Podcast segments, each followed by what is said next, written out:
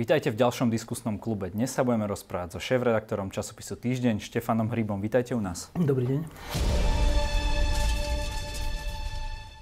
Pán Hryb, vy ste napísali, že sme nezatvorili lyžiarske strediska, lebo v lekár, nezatvorili sme kostoly, lebo percentá a nestávame polnú nemocnicu, lebo veď ako by to vyzeralo, keby víťazi prvej vlny toto robili. To znie ako článok z tej starej doby a nie z doby vlády zmeny. Alebo sa mýlim? Nie, tak ono je to vláda zmeny. To, že, to, že e, celý ten systém mafiánskeho štátu sa rúca a jeho čelní predstavitelia sú postupne obviňovaní, dokonca e, sú väzobne stíhaní. To je veľká zmena, za ktorú som vďačný. Ale to, čo ukázala pandémia a to, ako sa s ňou narába, ako voči nej postupujeme, e, tak to zase ukázalo, že tá zmena z februára 2020 bude iba čiastočná, ale že na také dospelé správovanie krajiny ešte nemáme. Čo by sme na to potrebovali? Čo sa musí zmeniť? Tak potrebovali by sme dospelých lídrov a na to, aby sme mali dospelých lídrov, tak by sme potrebovali dospelých voličov, ktorí by si zvolili, zvolili dospelých lídrov. Zatiaľ volíme tak, e, že e, tak pekne by sa povedalo, že srdcom a menej pekne by sa povedalo, že bez rozumu. Ehm, tým, že voľby vyhralo Olano, ktoré, ktoré nie je normálna štandardná strana, ktorá e, má normálne kongresy a normálne vedenie, ale to je strana, ktorá má kongresy alebo s nimi tajné a vedenie je vlastne len jeden človek. Tak e, to bola voľba protestná, bola to voľba proti korupcii, bola to voľba za videoskán, ale nebola to úplne rozumná voľba, aspoň tento, teda minulý rok to ukázal. Tá pandémia je, je tam, tam ide že o životy, to nie je sranda, to nie je marketing, to nie je o politike, tam ide o životy a to, ako sa správa predseda vlády a ďalší členovia vlády a vlastne celá koalícia, aj opozícia, ukazuje, že my sme vlastne taký detský štát, že, že oni to berú ako nejakú hru, ako nejaký, nejaký súboj medzi nimi navzájom, kto bude mať viac percent, kto bude mať menej percent, kto sa ukáže pred verejnosťou ako ten zlý, ako ten, ktorý za všetko môže a kto sa ukáže ako záchranca národa. Ale popri tom nám zomierajú ľudia a popri tom e, sú tisíce ľudí na, na, e, teda v nemocniciach a na iskách. A tie príklady, ktoré som napísal, som napísal zámerne. E, je neuveriteľné, že to takto robia. Že pred Vianocami, keď všetci odborníci hovorili, že bude potrebný tvrdý lockdown, to znamená vrátanie lyžiarských stredísk, veď, veď lyžiarské strediská na jar boli tie, ktoré sme videli v Taliansku a v Rakúsku, kde sa e, tá nákaza veľmi rozšírila. A my v situácii, keď bolo jasné, že tá nákaza sa šíri, sme nechali lyžiarske strediská otvorené. No tak každý si musí, musí, alebo každý si asi normálny človek položí otázku, že prečo práve lyžiarske strediská sme nechali otvorené. A nebude to náhodou preto, že e, jeden z lídrov koalície je vlastníkom vlekov? Ja si myslím, že je. Dobre, oni teraz povedia, že to tak nebolo, alebo tak, ale iné vysvetlenie, rozumné vysvetlenie ma nenapadá. To isté platí s kostolmi. Mne sa veľmi nepáči, keď sa hovorí, že, že e, kostoly mali byť zatvorené prvé a vlastne kostoly sú ten problém a tak. To nie je tak. Kostoly sú dôležitá vec pre ľudí, ktorí sú veriaci. E, a nemá sa z toho robiť ani sranda, ani sa to nemá využívať na politický boj. Ale je fakt, že keď majú byť zatvorené terasy vonku, vonku, tak asi majú byť zatvorené aj kostoly vnútri na ten nevyhnutný čas. A neboli. Prečo neboli? No asi pre percenta, asi preto, že, že pre vedenie cirkvy by to bolo nepríjemné a, a tí, ktorí rozhodovali, nechceli aj v tejto oblasti stratiť nejakú popularitu alebo niečo také. A takto, takto môžeme ísť rad za radom, že prečo, prečo teraz e, nemáme testy? Prečo sa od, od decembra nič netestovalo, ani v jednotlivých, s výnimkou Trenčína, v jednotlivých regiónoch. No z Facebooku pána premiéra sa dočítate, že lebo Sulík. No, ale to je taká blbosť, s prepáčaním, že až mi zastáva rozum. Pričom nikto proti tomu veľmi neprotestuje. To je úplne zaujímavé. Tak e, poprvé, e, predseda vlády hovorí, že, že on bol vždy za celoplošné testovania ďalšie a ďalšie kola, teda celého Slovenska ale kvôli Sulíkovi sa to nepodarilo, alebo nemohlo uskutočniť kvôli Sulíkovi, vedcom a niektorým, ktorí sú proti nemu. tak si povedzme, že základnú matematiku. Čo umožňuje urobiť celoplošné testovanie? Rozhodnutie vlády. Rozhodnutie väčšiny v parlamente. No musíte mať aj tie testy. Dobre, ale však tie testy vtedy ešte boli. Prečo sa neurobilo tretie, štvrté, piaté kolo? Ja si myslím, že by to bola hlúposť, pretože test, ja, ja zdieľam názor vedcov, netvarím sa, že viem viac ako vedci, naopak, dôverujem vedcom, ktorí hovoria, že e, testovanie tými AG testami, antigenovými testami je, je dobré a vhodné v tých oblastiach, ktoré sú najviac premorené. Lebo tam už treba niečo robiť, aj keď je to nepresné, aj keď je falošná negativita, falošná pozitíva, nevadí tú základnú funkciu to splní. Nemá to byť celoplošné tam, aj tam, kde je malá premorenosť, lebo tam to robí šarapatu. Toto si ja myslím, preto som bol vždy proti celoplošnému testovaniu znova a znova, ale proti regionálnemu testovaniu nemám nič, naopak som úplne za. Ale ak predseda vlády si myslí, že malo byť celoplošné, navzdory vedcom, tak ho mal robiť. Ak si ja myslím, že mám v rukách atómovú zbraň, ktorá pomáha celému Slovensku, tak mi musí byť jedno, či nejaký sulík, vedci alebo novinári hovoria niečo proti tomu. Ak to mám v rukách a môžem to urobiť, tak to musím urobiť. Inak som nezodpovedný človek. Môžem si myslieť, že tí ostatní, ktorí majú iný názor, sa mýlia. No a čo, nech sa mýlia. Urobím to ja, lebo som presvedčený, že je to správne. Ehm, Igor Matovič mal plnú, mal všetky možnosti, všetky nástroje, všetko, aby to robil. Tretie kolo, štvrté kolo, piaté kolo. Prečo to nerobil?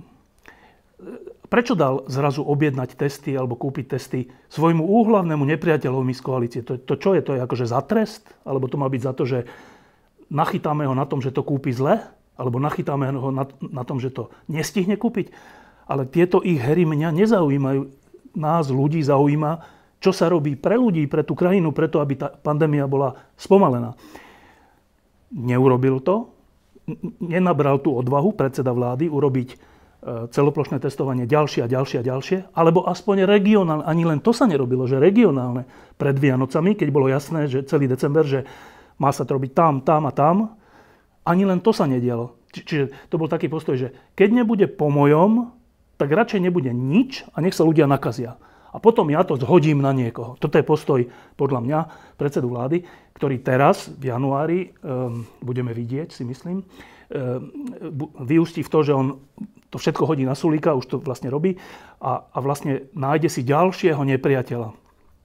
Niekedy si nájde správneho nepriateľa, ako bol ako je Pellegrini. Podľa mňa to je správne, čo voči ním robí a hovorí v mnohých veciach, ale on Zrejme je to teda predseda vlády, ktorý potrebuje mať stále znova a znova nepriateľa, na toho potom všetko hodí a získa z toho nejaké percenta. Takto sa mu to celý život osvedčovalo, ale myslím, že teraz narazí, že tie percentá už nezíska navyše, ale to, je tá hlavná vec, že je to za cenu ľudských životov.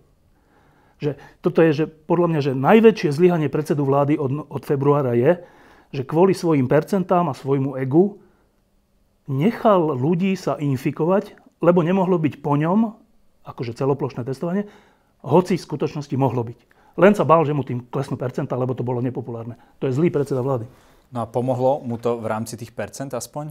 No nepomohlo. Potenciál splnený. Takže čo, získal teda percentá alebo zdravie ľudí? Nezískal alebo ani, ani percentá, ani zdravie ľudí. To tak býva. E, to je ten slávny citát z druhej, z druhej svetovej vojny Churchillov, že e, chceli sme zabraniť hambe a no proste ten známy citát. E, toto je to isté, že chcel zachrániť percentá a nezachránil ani percentá, ani životy ľudí. Bola to úplne že zlá úvaha. Ja si myslím, že tá úvaha ale e, pramení v povahe predsedu vlády a v tom, že roky sa mu to takto darilo. Že zhodiť, na každého niečo hodiť, aj vymyslené, aj účelové, tak to robil so slušným Slovenskom, tak to robil s, s KDH, tak to robil s najbližšími partnermi jemu sa to vždy osvedčilo, no tak v tom pokračoval. Len teraz sa ukázalo, že vo funkcii predsedu vlády táto finta proste nefunguje. Naopak ide tým proti sebe. Ono asi aj keď by, eh, ja naozaj nebudem hodnotiť, koho to bola chyba, ale hypoteticky povedzme, že to bola Sulíková chyba, tak on ako predseda vlády má za to zodpovednosť. Má zodpovednosť za človeka, ktorý, eh, ktorého menoval ministrom. Áno, no to je, to je ďalší absurdný aspekt celého tohto sporu, že ja si hlboko myslím, že to nebola Sulíková chyba, že to mohol robiť predseda vlády sám, celoplošné testovanie ako len chcel, lebo mal na to väčšinu aj vo vláde, aj v parlamente. Ale keby sme prijali tú hru, čo je zvrátená hra, ale keby sme ju prijali, tak potom, keď niekto nerobí takú dôležitú vec, ktorá zachraňuje životy ľudí, tak ho musím vymeniť a okamžite tam dať takého, ktorý bude zachraňovať životy ľudí. Ani to sa nestalo. Čo robí podľa vás táto vláda dobre? Za čo by ste ju pochválili?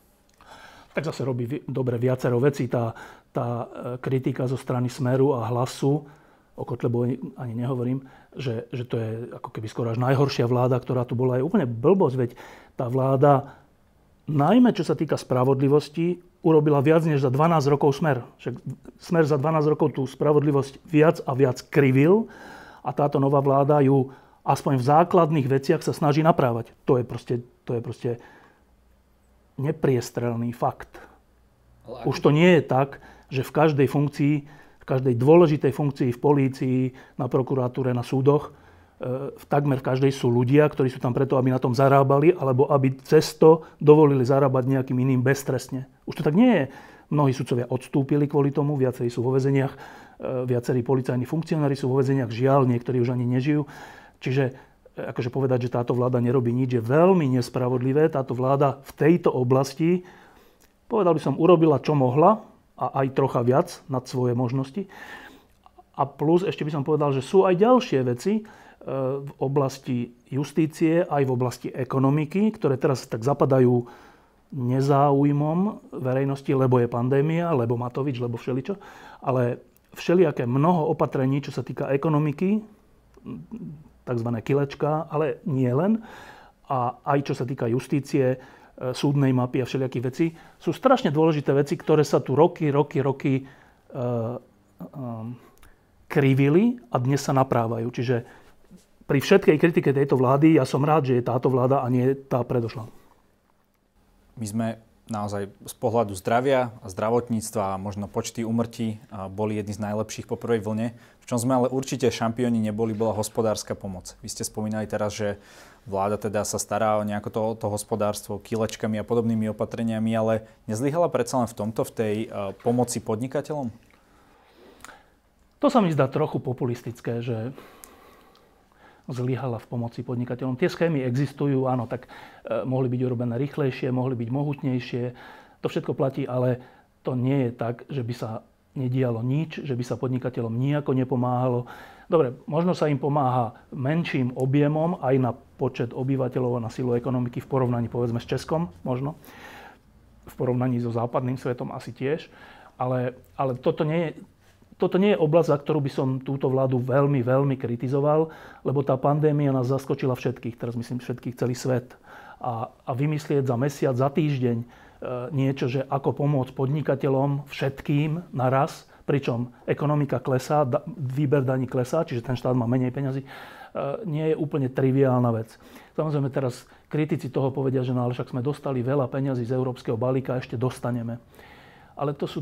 E, toto je troška deformácia, ktorú priniesla táto pandémia, že my už berieme za samozrejmosť, že zoberme veľa peňazí od niekiaľ a použijeme to. Zaplaťme každému podnikateľovi, každej krčme, napríklad klubu pod lampou, zaplaťme veľa peňazí len tak. Ale to je čo za svet, že zaplatíme každému len tak. Z čoho? Tie peniaze, oni nespadli z neba, to nie sú, že, že papieriky, ktoré len tak použijeme bez dôsledkov čiže ja si, ja si nemyslím, že teraz sa máme zadlžovať úplne bez hlavo, lebo je kríza, tak všetkým zaplaťme helikopterové peniaze, každému dajme 1000, 5000, 100 tisíc eur. Na konci toho bude potom jeden obrovský dlh, ktorý čo? Ktorý vymažeme? Alebo čo? Ten budeme musieť nejako zaplatiť. A ako zaplatíme? No zaplatíme ho tak, že zdaní a zaplatia ho naše deti a naše pradeti ktoré tým pádom si z tých peňazí budeme môcť menej dovoliť na zdravotníctvo, na školstvo a na dôležité veci. No ale niektoré štáty to tak urobili. Ale ja si myslím, že to nie je rozumná vec. Do nejakej miery, do nejakej miery samozrejme je pomoc potrebná, aby sa zachovali pracovné miesta, aby neskrachovali všetky firmy. To je samozrejme. Ja len hovorím o miere, že, že kritizovať túto vládu, že tá miera mal, mala byť oveľa väčšia. Ja som v tomto striedmi, lebo si myslím, že keby bola oveľa väčšia, tak ten dlh by bol neúnosný a zaťažilo by to budúcnosť. Mimo týchto sporov facebookových, ktoré tu vidíme, zabudnime na to, čo by ste tak vo všeobecnosti vláde poradili? Ale ja tu nie som na to, aby som vláde radil. Ja len očakávam niečo. Ja očakávam od vlády, ktorú som volil, ktoré, ktorých, ktorú, ktorej členov koalície som ja volil, očakávam, že, že bude iná ako tie predošlé vlády v niektorých veciach v spôsobe komunikácie s verejnosťou, čo zatiaľ je zlá, zlý spôsob komunikácie, e, v niektorých reformách školstva, zdravotníctva a ďalších vecí, kde ich nevidím, že vôbec, hoci to sú kľúčové veci pre budúcnosť tejto krajiny, pre naše deti, pre našich starých, starých rodičov. E, áno, je pandémia, každého to zaskočilo, ale zase nemôžeme, že 4 roky budeme hovoriť, že je pandémia, teda neurobíme nič so školstvom a zdravotníctvom, ktoré sú že najzanedbanejšie E, rezorty alebo oblasti, v ktorých 30 rokov tu žijeme. To je hrozne nezodpovedné, ak by sme v tom nič nerobili. Zatiaľ to tam nevidím, čiže keby som mal e, niečo pošepkať vláde, tak by som povedal, že, že poradte sa s najdôležitejším, naj, naj, teda špičkovejšími expertmi v týchto oblastiach a začnite tie reformy robiť, lebo, lebo keď nezačneme, tak si strieľame do nohy. E, čiže reformy, spôsob komunikácie a aj v tej oblasti spravodlivosti, v ktorej som zatiaľ ako tak spokojný, eh, s výhradou toho, že nemá tu byť tá atmosféra, že všetci bývalí politici, teda bývalej vlády sú zločinci a všetci majú ísť do väzenia. To, ja, to sa mi veľmi nepáči. To je kolektívna vina a, a to je vyvolávanie vášni vo verejnosti, ktoré jedni budú za, druhí budú proti a budeme sa tu teda nenávidieť navzájom. To nie je dobrý štát, kde sa ľudia nenávidia. Čiže nemá byť vyvolávaná atmosféra, že všetkých do basy to je, to je detinské a veľmi nebezpečné. Ale v zásade to, že sa postupuje správnym spôsobom voči ľuďom, ktorí zneužívali svoje funkcie, aj tie najvyššie, to oceňujem. Čiže v tejto oblasti by som vláde radil najmenej, teda iba tú striednosť trocha vo vyjadrovaní a v, nejak, v nejakom šírení nejakej nálady. E, ale tá komunikácia, to je, že, to je že čistá katastrofa. E, táto vláda má byť vláda pokojná, má to byť vláda pokorná, má to byť vláda činu a nie rečí. A zatiaľ z toho, čo vidíme, ale to je dané osobnosťami lídrov, e, je to príliš hlučné, príliš také pubertálne a príliš konfliktné, čo je veľká škoda, lebo aj tie dobré veci, ktoré robia, si tým podkopávajú. Pán Hryb, vy ste dlhšie novinárom, ako som ja na svete. Zažili ste už takúto rozpoltenú spoločnosť? Momentálne nám teda doznieva kauza Lučanský. Ako to vnímate? Nemyslím Lučanského, myslím celkovo tie dva tábory. E, keď Slovenská republika vznikla e, v roku 1993, tak tá rozpoltenosť bola veľmi podobná. E, časť ľudí si myslela, že vznik Slovenskej republiky ako samostatného štátu je vrcholom dejín a všetci, ktorí e, to kritizujú kvôli Mečiarovi a kvôli všetkým praktikám, ktoré používali, sú zradcovia národa. A títo, kam som patrila ja, si zase mysleli o tých, ktorí založili Slovenskú republiku, že sú to v skutočnosti zločinci, ktorí to založili iba na to, aby sa obohatili a aby nad nami vládli mocensky. Aby mohli kradnúť na svojom? aby mohli kradnúť viac, než mohli kradnúť v Československu. Ja si myslím, že sme mali pravdu, ale hovorím to preto, že, a podľa mňa sa to aj neskôr ukázalo, ale hovorím to preto, že tá rozpoltenosť bola obrovská. Bola, vtedy sme sa na uliciach pohybovali tak, že ľudia na nás nie že zazerali, ale plúli a zaháňali sa a tak. Dnes to nie je zatiaľ takto, v zmysle násilia, Eh, ale ten pocit začína byť podobný a tá kauza Lučansky to iba tak vyhrotila. Eh, začína to byť pocit, že ako keby jedni si od druhých myslia, že sú zločinci a dokonca vrahovia. Že eh, ja si myslím, že priaznivci Smeru a, a aj hlasu vinou Pelegriniho si dnes začínajú mysleť o nás ostatných, že my sme vlastne radi, že Lučansky zomrel a že sme vlastne spolu zodpovední za jeho smrť.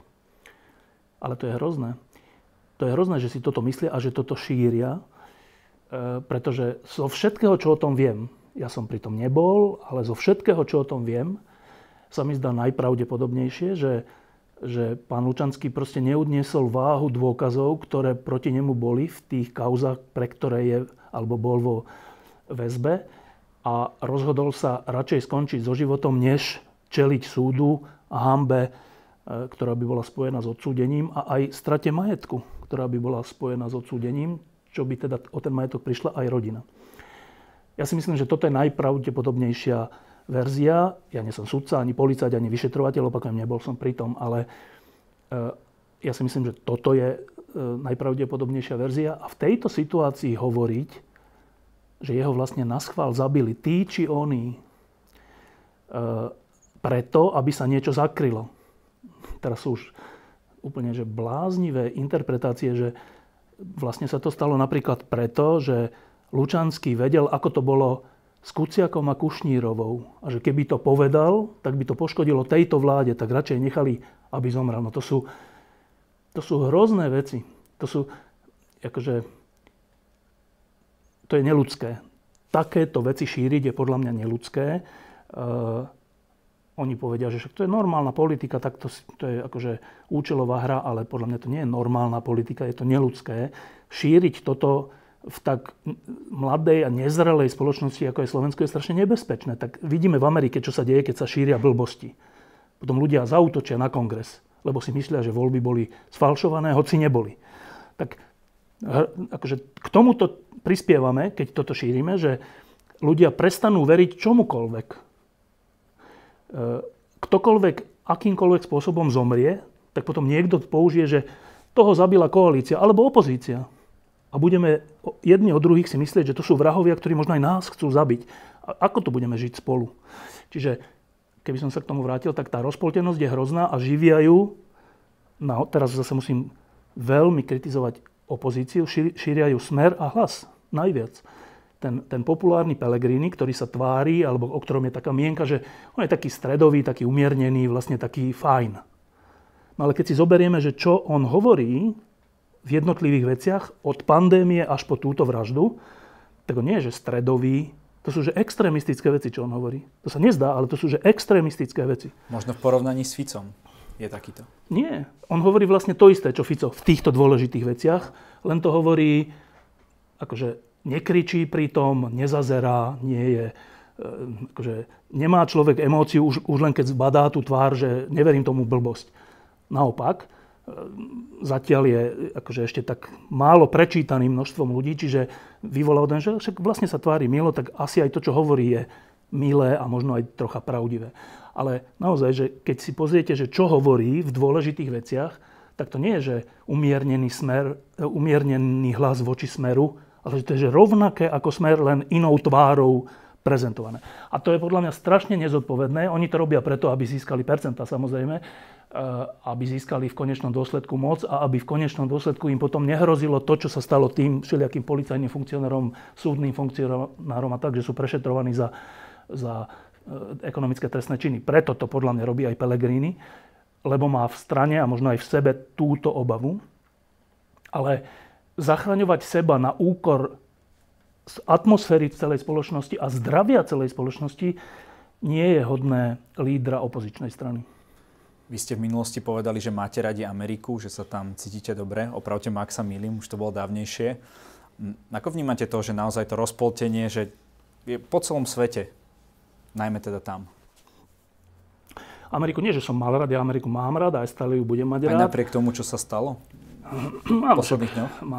V živote to je tak, že máte radi ľudí, aj keď robia blbosti, v konečnom dôsledku máte radi aj seba, napriek tomu, že každý z nás robí blbosti. Čiže to nie je vec toho, že máme radi iba to, čo je dokonalé. Ja mám rád Ameriku aj pre slobodu, aj pre demokraciu, aj pre spôsob, akým sa tam diskutuje. Um, hoci mnoho ľudí si myslí, že Američania sú takí tupí ľudia, ktorí, ktorí akože nevideli nič iba Ameriku a myslia si, že to je pupok sveta. Pre mnohých Američanov je to pravda, ale v celku je v Amerike o mnoho viac povedal by som, premýšľajúcich a zaujímavých ľudí aj v politike, aj v umení, aj v rôznych, vo vede, už ani nehovoriac, než, než vo zvyšku sveta. Čiže to nie je nejaká tupá krajina, to je veľmi zaujímavá krajina. A to, čo sa tam deje teraz, je strašne smutné. Ja okrem toho, že mám rád Ameriku, tak celý život som bol skôr na strane republikánov ako na strane demokratov. Prečo? Asi to bolo dané aj tým, že republikáni, konkrétne Ronald Reagan, v spolupráci s e, Margaret Thatcherovou a pápežom Jánom Pavlom II sa významne zaslúžili o to, že komunizmus padol. Podľa mňa nebyť Ameriky a pápeža a Británie, tak tak ten komunizmus by ešte dlhé roky a možno až dodnes existoval. Čiže asi sa v tom odráža vo mne to, že republikáni boli tí, ktorí videli jasnejšie nebezpečenstvo komunizmu než demokrati vtedajší. E, ale nielen nie len to, aj potom, mne sa zdá, že republikáni sú, boli a vždy boli teda za, za rozumnú mieru štátnych zásahov, za to, aby, aby štát nevyberal príliš vysoké dane, aby sa zaujímal aj o okolie, nielen o seba samého. Čiže z týchto, z týchto dôvodov ja som bol skôr, aj, aj som, e, viac na strane republikánov než demokratov. Ale to, kam dnes spadli republikáni, to znamená k podpore polobláznivého prezidenta, a to len preto, že e, v nejakých čiastkových veciach reprezentuje naše záujmy.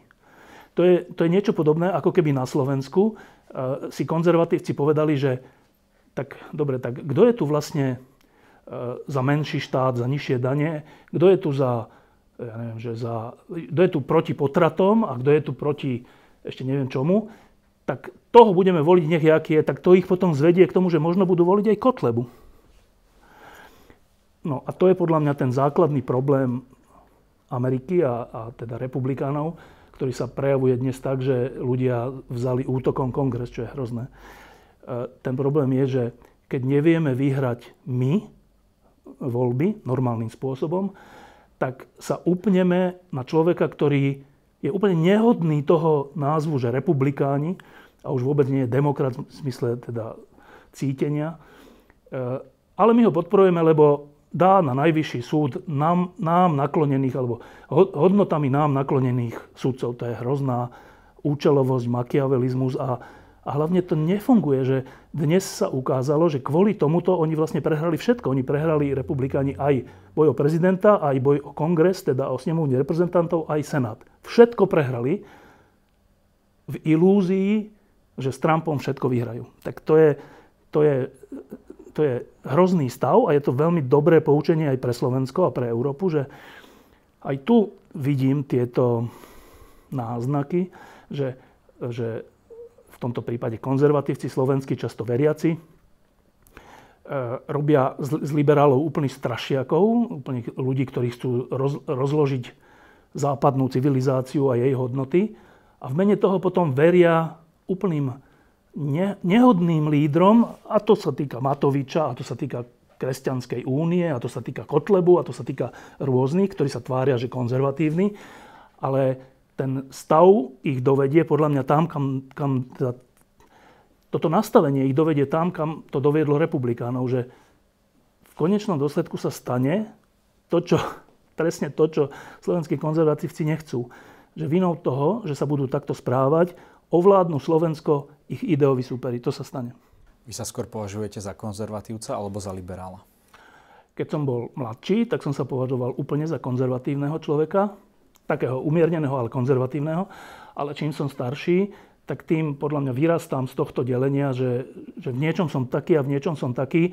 Skôr sa snažím, čím som starší, tým viac rozumieť jednotlivým postojom tej aj jednej aj druhej skupiny a vyberám si z toho, alebo ani nie, že vyberám si z toho, ale snažím sa rozumieť, prečo hovoria títo a prečo hovoria títo a nie som už úplne taký ten, že jasné, že títo majú pravdu a títo nemajú pravdu svet je troška zložitejší než toto a, a hlavne je úplne právo každého si myslieť to či ono.